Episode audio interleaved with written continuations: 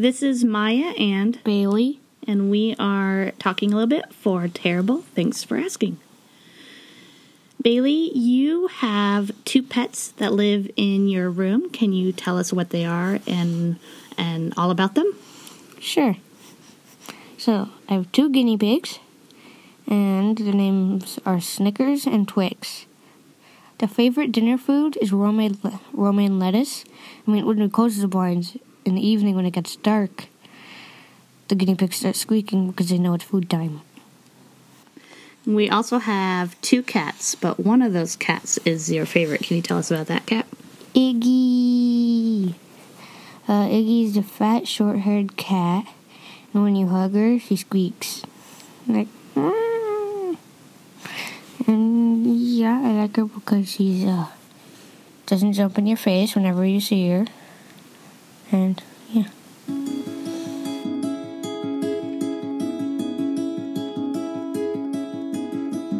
I'm Nora McInerney, and this, as Maya said, really stepping on my lines, is terrible. Thanks for asking.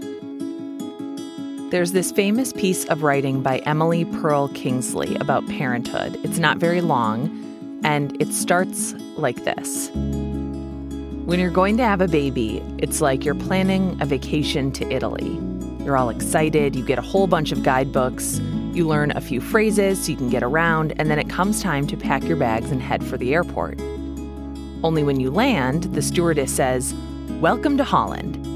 You look at one another in disbelief and shock, saying, Holland? What are you talking about? I signed up for Italy.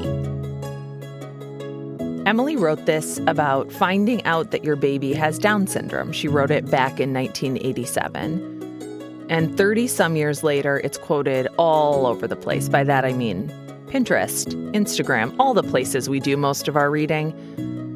And it's quoted about parenting all kinds of children. And even though Bailey doesn't have Down syndrome, I immediately thought of it when I sat down to talk with Maya about raising her son, Bailey.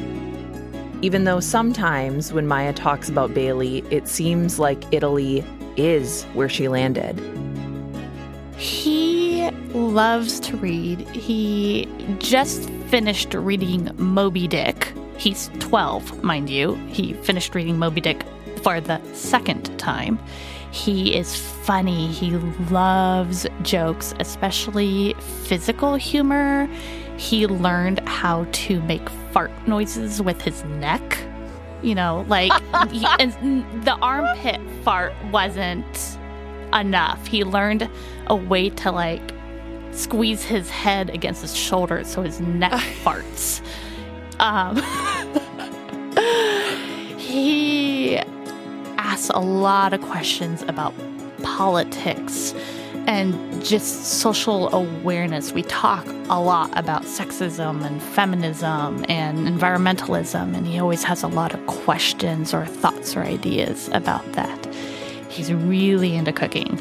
He came home and said that they learned how to make um, mini pizzas, and he wanted to know if he wanted to make them for dinner, if he could make them for dinner for us. And I was like, yes, absolutely. So I take him to the store, and he buys everything that he needs, and then he gets home and he's making it. And then I realize that he's actually making bruschetta. Yeah, a mini pizza, Maya. I think that's Okay. what the teacher called it, so that way the kids would be more likely to eat it. But I was thinking pizzas, so the only thing that we had for dinner that night was tiny little bruschetta. Like I had four pieces. Oh, God. Because I I was- was like, yeah, I just hit my teeth on the microphone. That's how hard I just laughed. you know. And he learned how to make homemade Alfredo sauce. He likes to get up on the weekends and make pancakes for everybody. So yeah, yeah. He's a I love. He's a great kid. He's so fun. Um, he is great.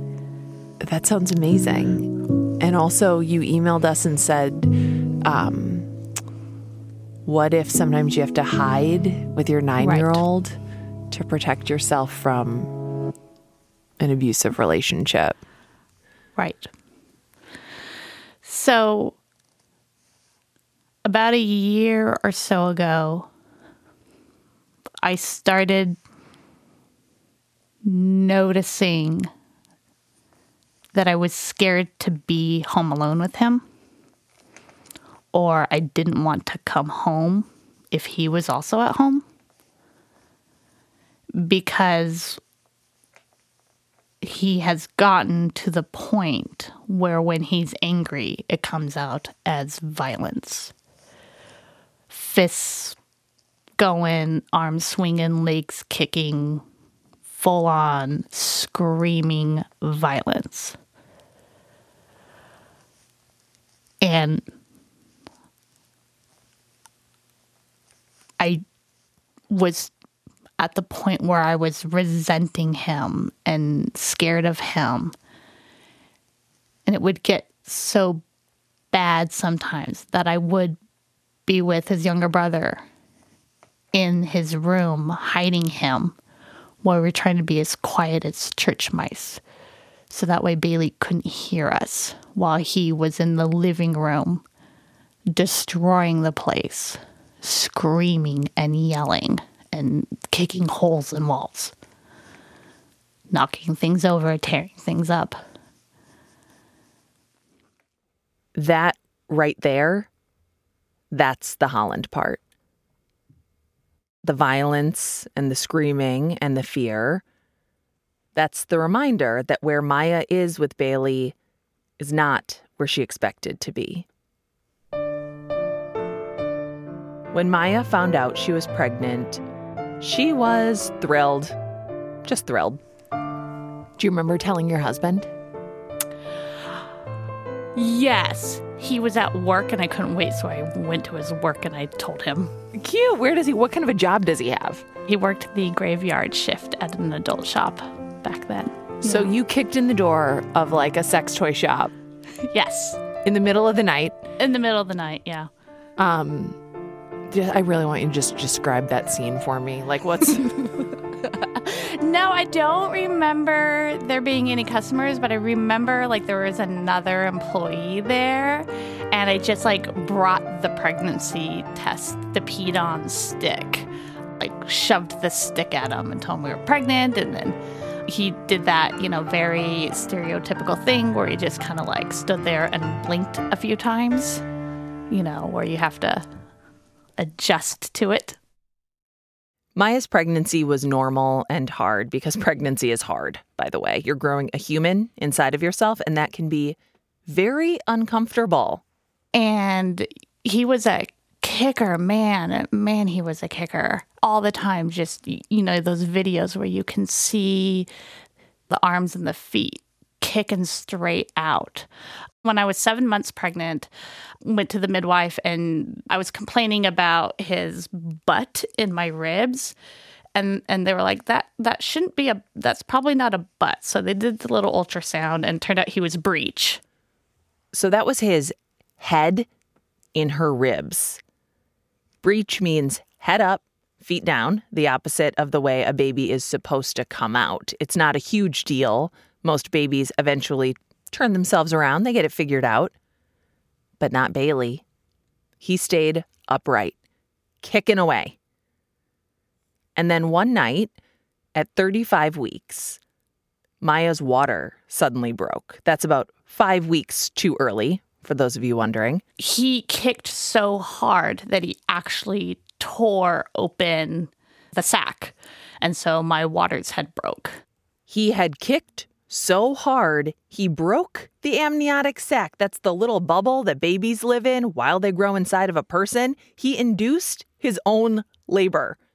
And just like that, Maya's birth plan was out the window. She and her husband took their little binder, which they had not finished reading, not even close, and they rushed to the hospital where Bailey was born a few hours later via C section. And they pull him out and they show him to me, and it was the most magical feeling. He looked straight at me. He was about four feet away from me. And he just, he, his eyes were dark, dark blue, like a midnight blue. And he just looked straight at me. And it just still gives me goosebumps.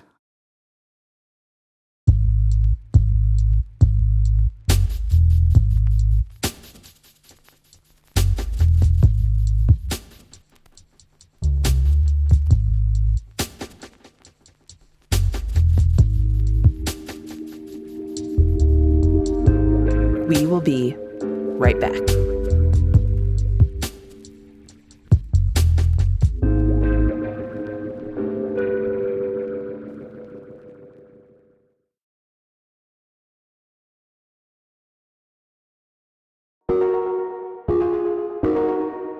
So we're back. You want to talk about what Bailey burrito is? Yeah. So, I have a comforter. Uh, I cover myself in it really tightly. Kind of like a burrito. Yeah. Just had a hiccup. You just snuggle, good. snuggle yourself up as a burrito. That makes you feel better. Yes. Bailey was premature.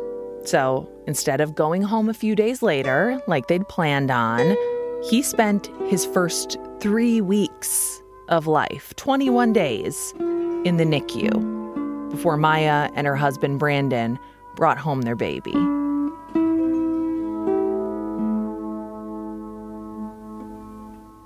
Bailey's babyhood was, I mean, I, I don't, how do you describe a babyhood? All parents, we have no idea what we're doing. Not the first time, not really the second time either. We are all basically making it up. And then, I mean, as a part of that, you just end up talking to your friends and the internet and your doctor because you are sure everything is wrong. And then it's usually not. So Bailey was Maya and Brandon's first baby. So Bailey was their yardstick of what a baby is like. And Bailey was tough not just in those first few months, but even as he got older. He was easily upset, he was hard to soothe. He seemed like a puzzle they couldn't quite solve. I remember when he was like a toddler, like two or three.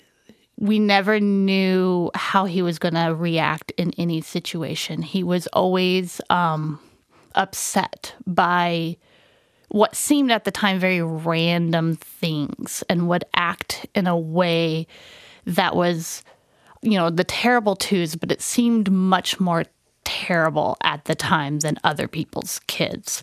I remember one of my friends had a boy around the same age, just a couple months older. And she took him to the mall and he crawled into a window display and kind of wreaked havoc on the window display with the mannequins. And, you know, he was like two years old. And she described it as he had a Bailey moment because that's what Bailey would have done. Um, you know, kind of that that joking like if your kid acts naughty, then it's a Bailey.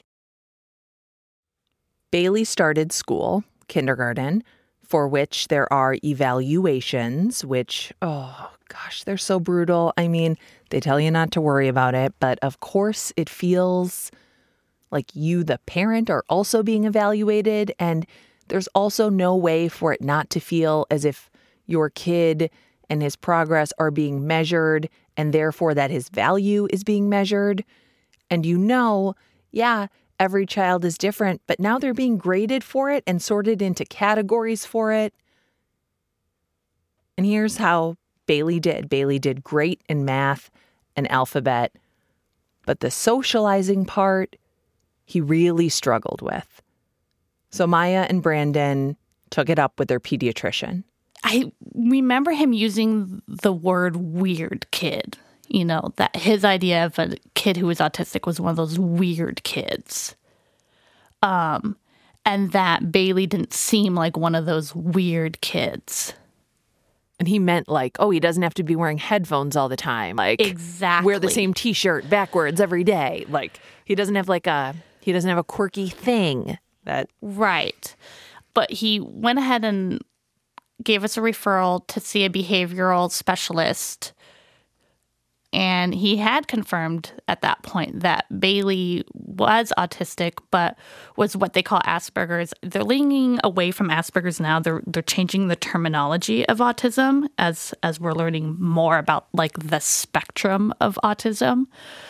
But basically what they would call high functioning autism. So he he wasn't the kid who needed the headphones in the padded cell, basically. He was able to function for the most part normally, but I mean, just had like sensory issues and social cues was where he was struggling. And I mean, and this is five years old. The diagnosis was high functioning autism, which is now considered autism disorder 1. And that diagnosis was scary and helpful for parents of five year old Bailey. Because putting him in a category, giving him a diagnosis and a label and a plan meant that maybe the Bailey puzzle wasn't going to be unsolvable after all. At the time, it felt like a relief because we weren't imagining it. It wasn't in our heads. It was kind of a validation that, that yeah, something, he was a little different. And we had a name for it. And then with a name, there's resources. So we actually felt really good about it until we started telling our family members, most which were supportive, but there was a few family members that were like, "Oh, well, that sucks. I'm sorry that you know your life is going to be terrible now." Like as as if he was going to be an, a, burden, or that there was you know something wrong with him. You know, again, that old school idea of the weird kid.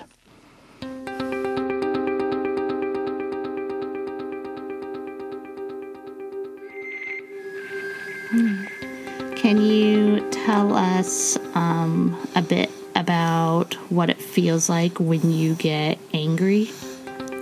Okay, so imagine like in a cartoon when people's faces get all red and angry and stuff. That's me when I get angry. And what is it? What do you want to do when you're angry? I want to like flip out and I, I just realized I want to fidget. I'm angry. And that's you're learning. You're learning these cues from your occupational therapist, right? Yeah. How to pay attention to clues, physical body clues, Mhm. to help connect them to your emotions. Yeah. Yeah. And how do you feel when you're happy? Um. I'm fidgety. Not as fidgety as when I'm angry. It's not even close to that fidgety. And that's something that your dad and I struggle with because when we see you fidgety, we don't necessarily know if it's happy fidgety or angry fidgety, right? They could get me like an angry fidget toy and a happy fidget toy. All right. Like orange, green, orange, red.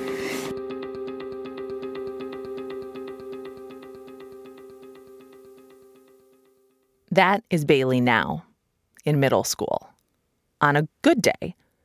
One where he can talk about his feelings and have a conversation about what they're like. A day where he can associate that feeling with a fidget toy, a day when it seems manageable. But it's not always like that. Bailey has anxiety and depression on top of his autism. And as Bailey got older, he did learn to make pancakes and make very funny jokes. And as Bailey got bigger, so did his tantrums kicking, hitting. And even though that voice of his is so young and so gentle, it belongs to a kid who is nearly as big as his mom, which means that he's harder to control physically and that his tantrums are scary and dangerous. One time after he had ripped the house apart and he was in his room finally asleep, I remember Googling abusive children. And because I didn't, I didn't, you know, and just trying to Google that. Yeah, like how do you Google, you know, like, is your child abusing you? And Google is like, Do you mean, are you abusing your child? Exactly, exactly. So, you know, all the articles are about, you know, how to tell if you're in an abusive relationship, which, according to Google, and then now since I've learned through my therapist that that this is a form of domestic abuse. You know, when we think of domestic abuse, you think of it between two adults in a relationship, but not you know, the, the child abusing the parent.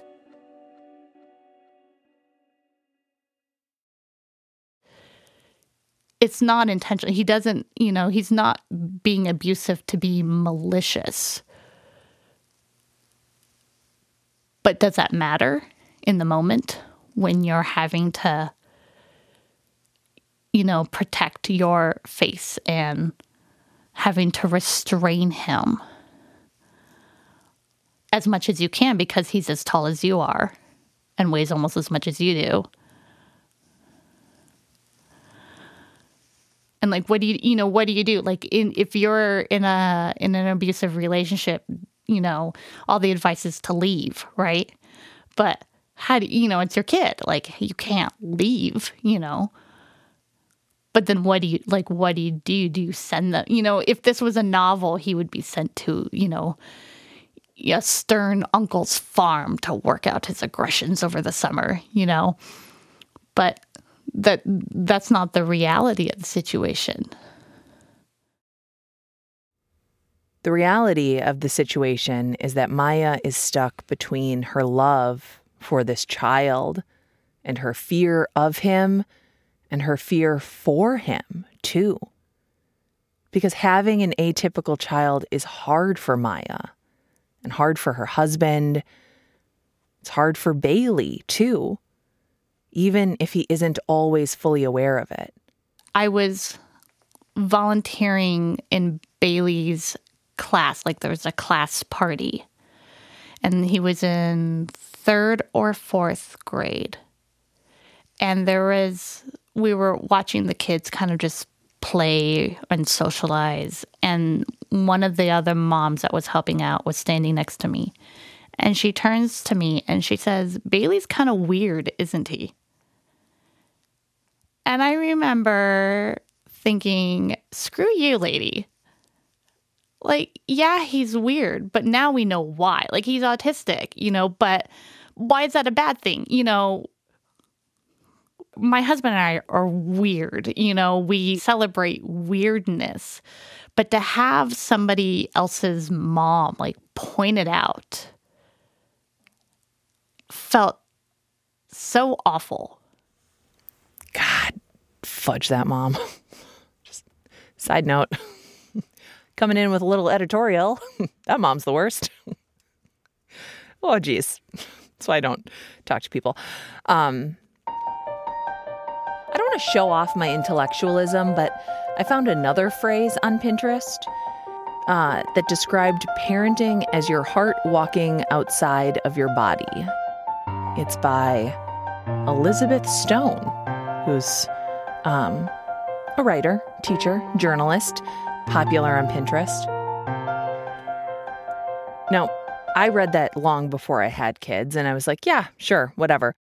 But the minute you feel your child walking out into a world that will, no matter what, judge them and hurt them, you feel it.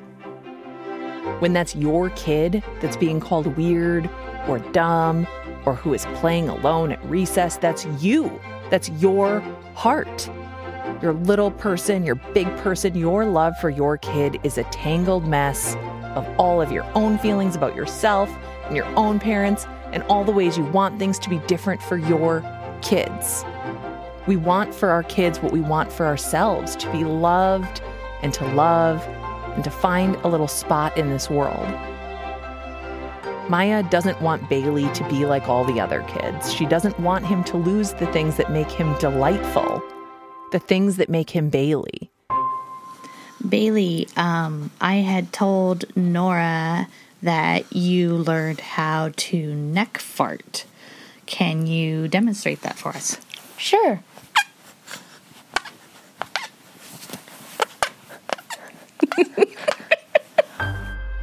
Maya wants Bailey to be his neck farting self and to be able to fit into this world and for the world to make some space for him.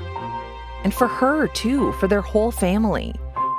Because this is a lonely place to be for all of them. You know, you can tell people that you're having a really rough time at home and things are really bad, but you can't exactly tell them, oh, and it's because your husband has two black eyes because your son punched him um and that they can't come over to your house because you have to do repairs from the damage. You cannot tell people that. But you can tell them about your lovely family camping vacation where everything was great and fantastic. You can tell them about that trip, show them pictures, compare suntans, but can you tell them about the drive home? Can you tell them about what happened on the highway? Something had upset him, and he was trying to grab the steering wheel to swerve the car off the highway. He was trying to open up the door to jump out of the car on the highway. He was in the back seat, grabbing us in the front seat, trying to choke us. And we pulled over at a Dairy Queen, and he got out and ran towards traffic. So we had to grab him.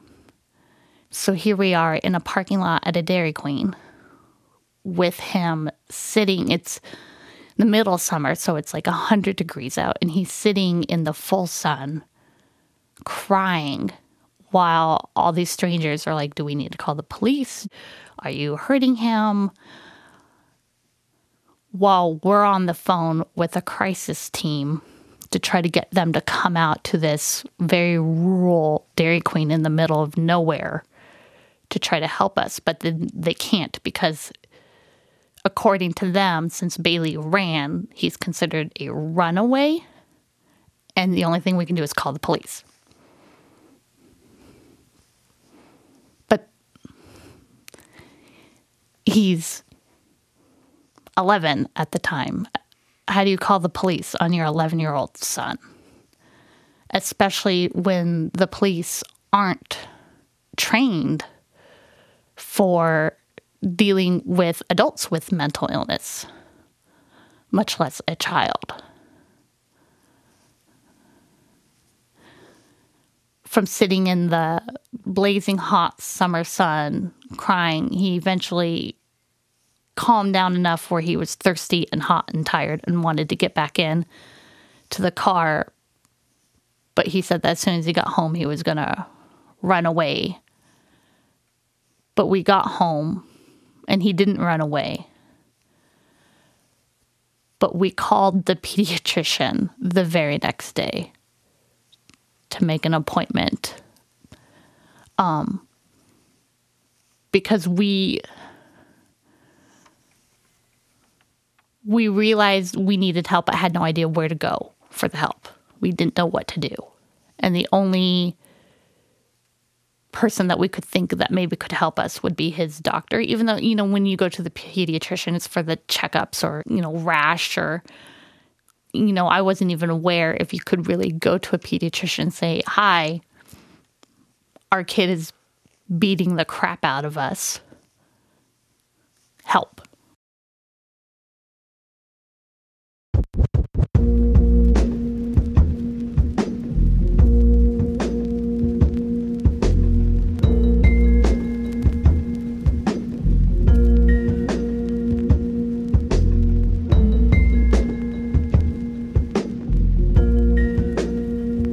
Will be right back.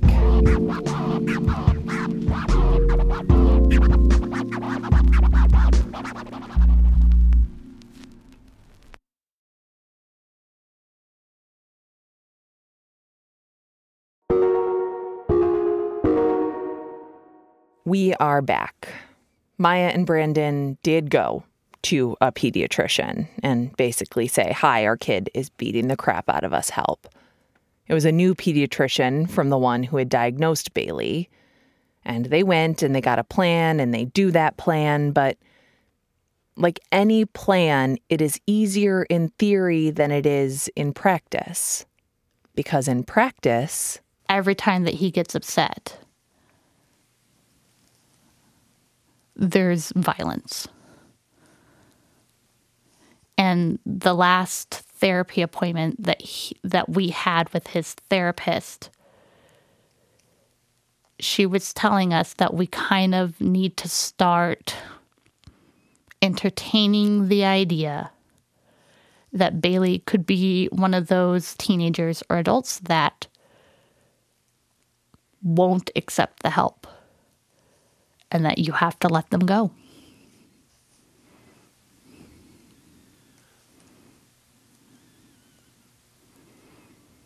What did she mean, let him go?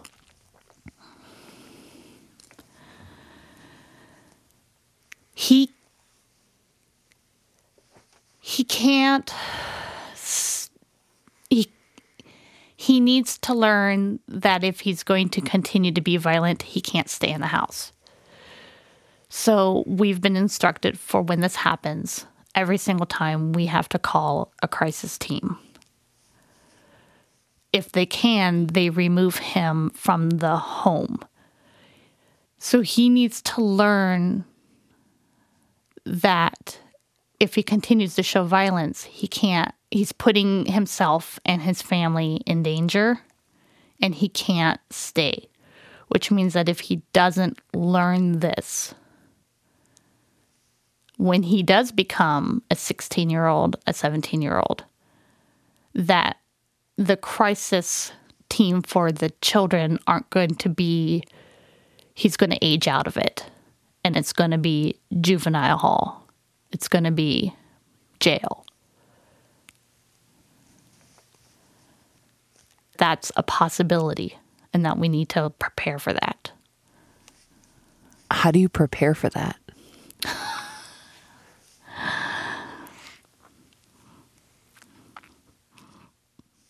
When we came home from that appointment, I asked my husband if he thought having Bailey prematurely and having to leave him at the hospital when he was a baby was a sign that he didn't ever belong to us.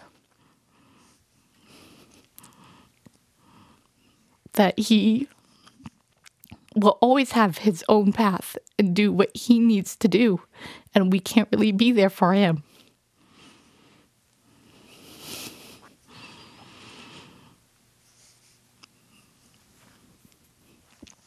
you i mean you can't prepare for it we've been told that you know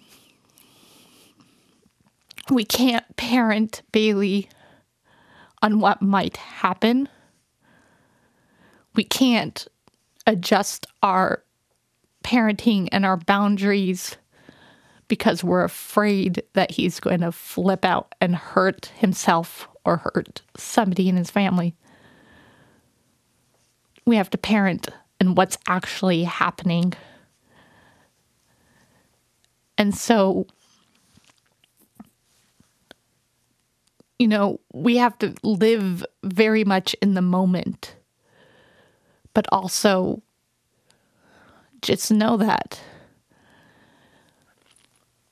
you know, we're finally getting the help, we're finally doing the things that we're supposed to be doing, but it may not ever help.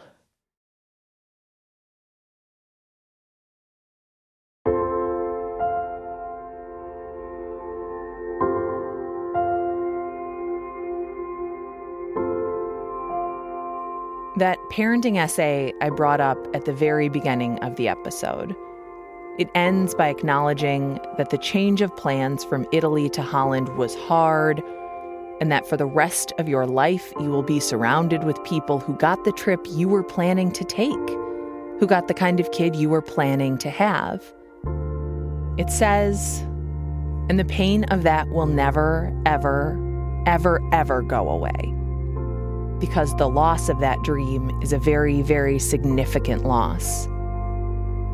But if you spend your life mourning the fact that you didn't get to Italy, you may never be free to enjoy the very special, the very lovely things about Holland. There are so many lovely things about Bailey, things that Maya loves. I want to be so, so, so clear about that, that she loves this boy, and that is what makes all of this so hard. She does see every special thing about her trip to Holland. And it hurts. And it's lonely. Because Bailey is an unsolvable puzzle. We all are, but Bailey's pieces are hard to fit together, even for himself. One of the great injustices of life is that there isn't some test we can take that tells us how to solve these puzzles, that says definitively, well, hmm, looked at the issue, it's 10% autism, 35% middle school, 15% parenting, 45% normal teenage hormones, solved it. Also, it has been brought to my attention with my own eyeballs right now. That adds up to more than 100%. I'm pretty sure. Does it? 35, 50. I truly, as soon as I see numbers, my brain just pop. There's like a little spring out. The point is, there's not a test like that. And as a kid, it's hard to feel a storm inside of yourself and not know what it means or how to weather it. And as a parent, it's hard to watch your child suffer and not know how to fix it. Maya's family has navigated this world the best they can, but there's no set path to follow. There's no to do list that they can complete to reach some unknowable goal. That's part of the pain, that's part of the loneliness. They aren't trying to get to Italy. They're just trying not to fall off the map entirely. Maya's pain and loneliness is not just for her and her other son and her husband, it's for Bailey, for that piece of her heart and what will become of him as he walks through this world. You described the first time you saw Bailey as him locking eyes with you and it was magical and you got goosebumps. Yeah. Do you still have moments like that with him? Yes. He'll be focused on something. He'll be drawing or reading or petting, you know, snuggling with one of his guinea pigs. And you just look at him and I just fall in love with him all over again. You know, the most beautiful person you've ever seen. And it takes away all that pain. And then I say, Bailey, I love you. And then he makes a face at me and goes, ugh. and then the moment's gone.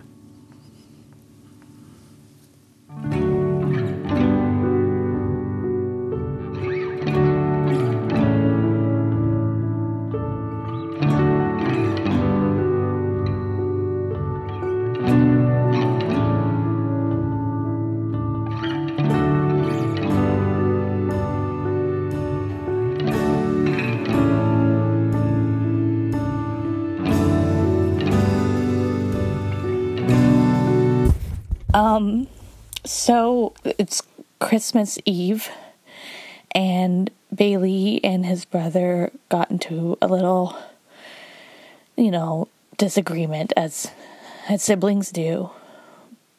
And uh, as I tried to break it up, Bailey punched his brother several times right in the back on along his spine. And I got his brother safely to his room while his father and I had to physically restrain Bailey because he was throwing things and punching holes and kicking holes in the walls and throwing our computer monitor and in the process of trying to hold him down his father and I got punched several times. I have a fat lip. My nose is bleeding We've got bites, broken skin, and scratches. I had to call the crisis center. And they uh, had to come and physically carry Bailey out. And they're taking him overnight to a crisis center where he can be safe on Christmas Eve. And all I can think of is what if this never ends? What if one day he has to leave our house and can't come back? What if he hurts himself? Hurts somebody else? What if, despite everything, we can't help him?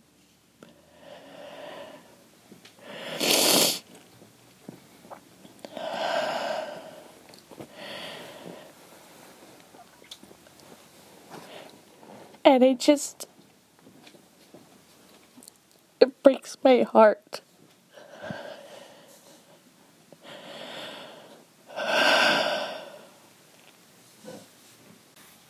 The crisis team has him in the car in our driveway trying to get him buckled in, and I could just hear him screaming, which means, you know, the neighbors can hear him screaming too.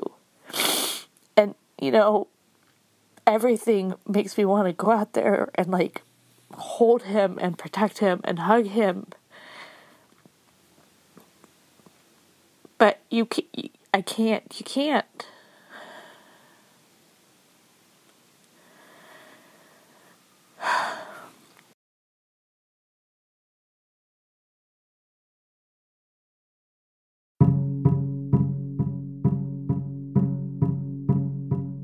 That was a message from Maya recorded on Christmas Eve 2018. Since Christmas Eve, the family has been working with Bailey's school, his psychiatrist, his therapist, his occupational therapist, and with Bailey on how they move forward.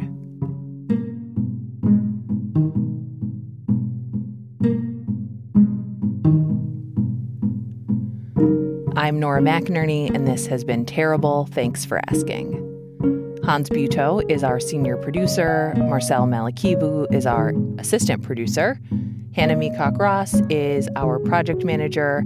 Alex Baumhart gave us some help on this episode, and we appreciate it. Our theme music is by Joffrey Wilson, and we are a production of American Public Media.